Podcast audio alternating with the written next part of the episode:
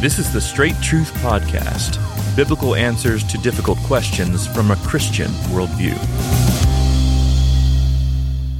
Recently, Pastor, I was talking with somebody in the church who is uh, pondering, thinking through uh, going on the mission field.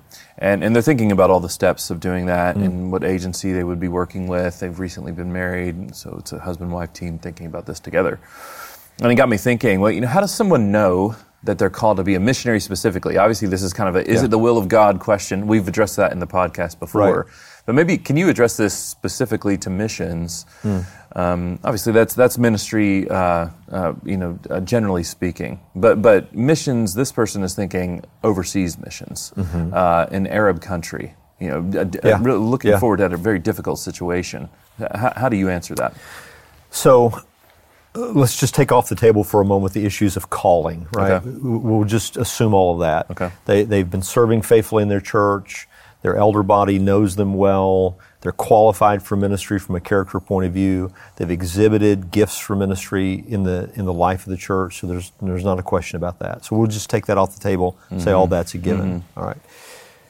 What you would want is a mature perspective of missions work. Mm-hmm. mm-hmm. So it's easy to idealize that to imagine, you know, a much easier existence than will be that's true that's reality. So, really so you want to yep. mature. You know, someone who there's some things you're not going to know till you're out there. We all mm-hmm. acknowledge that.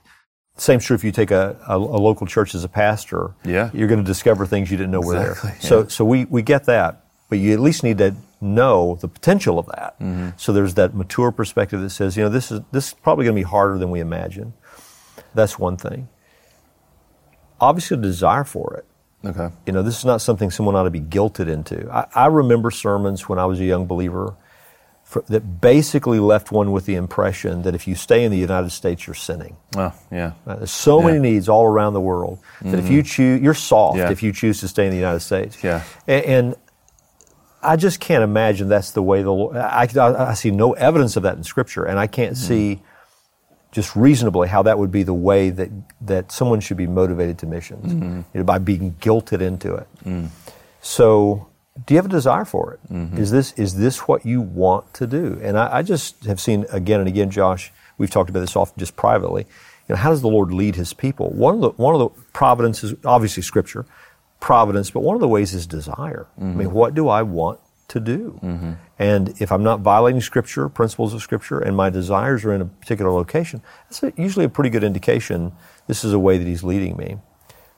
Third thing I would say, there needs, if you're married, there's got to be unity mm. between the husband and the wife. Mm-hmm. Never, in my view, and I know there are even missions heroes that you learn about in seminary, you know, that basically disregarded their wife's yep. uh, desires and went off and did it anyway. And we now hold them up as examples. I think yeah. that's I think they're poor examples. Yeah.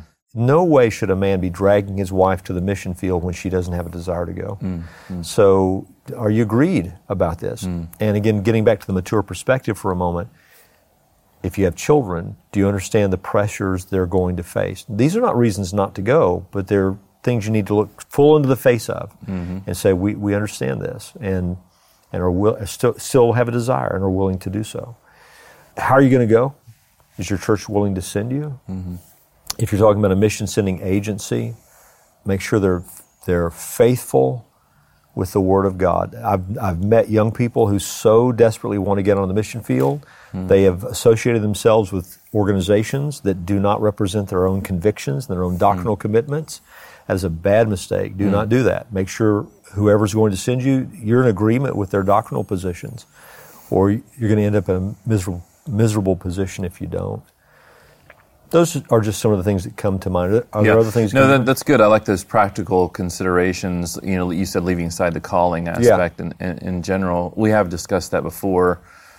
Do you think that there is a a kind of calling specifically to missions, or is it only really tied to desire? Saying, "I feel called to the I called to ministry," But what I really desire to do in ministry is to go, you know, preach the gospel to the lost in a, in a mm-hmm. foreign mission field. Yeah, I don't see a separate calling, okay. uh, as it were, in Scripture. Uh, some would even question whether there's a calling at all. They're yeah. just character qualifications. I do believe there's a calling and a giftedness for, for mm-hmm. uh, the ministry of proclamation. And, and then pra- just practically looking at it, Josh, I've known faithful pastors who ended up being tremendous missionaries, and I've known faithful missionaries who come home and end up pastoring churches. So I don't think there's a separate calling as much as just for that season of your life in ministry, because you're going to be doing the same thing in ministry wherever you go. Winning the lost, discipling those who've been won, mm-hmm. and teaching them all the things the, the Lord has given us to teach them. And that's going to be true wherever you go.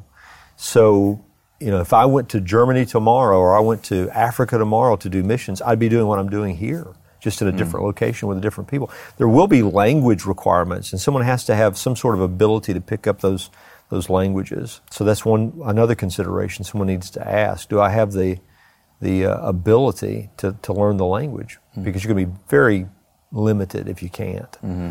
Unless you're going to another nation to minister to people who go to work there, that sort of thing. English speaking people in another country, maybe you would do that. But those are some of the things that I would consider. Thanks again for joining us for this episode of the Straight Truth Podcast. Now, Straight Truth is listener supported. So if you'd like to find out ways how you can help us to continue to produce this podcast, you can go to our website and find out ways to do that, straighttruth.net. At that website, you'll also find links to all of our previous episodes and our social media channels, so be sure to check it out. Straight Truth is a production of Walking in Grace Ministries, the preaching and teaching ministry of Pastor Richard Caldwell. For more information, go to walkingingrace.org.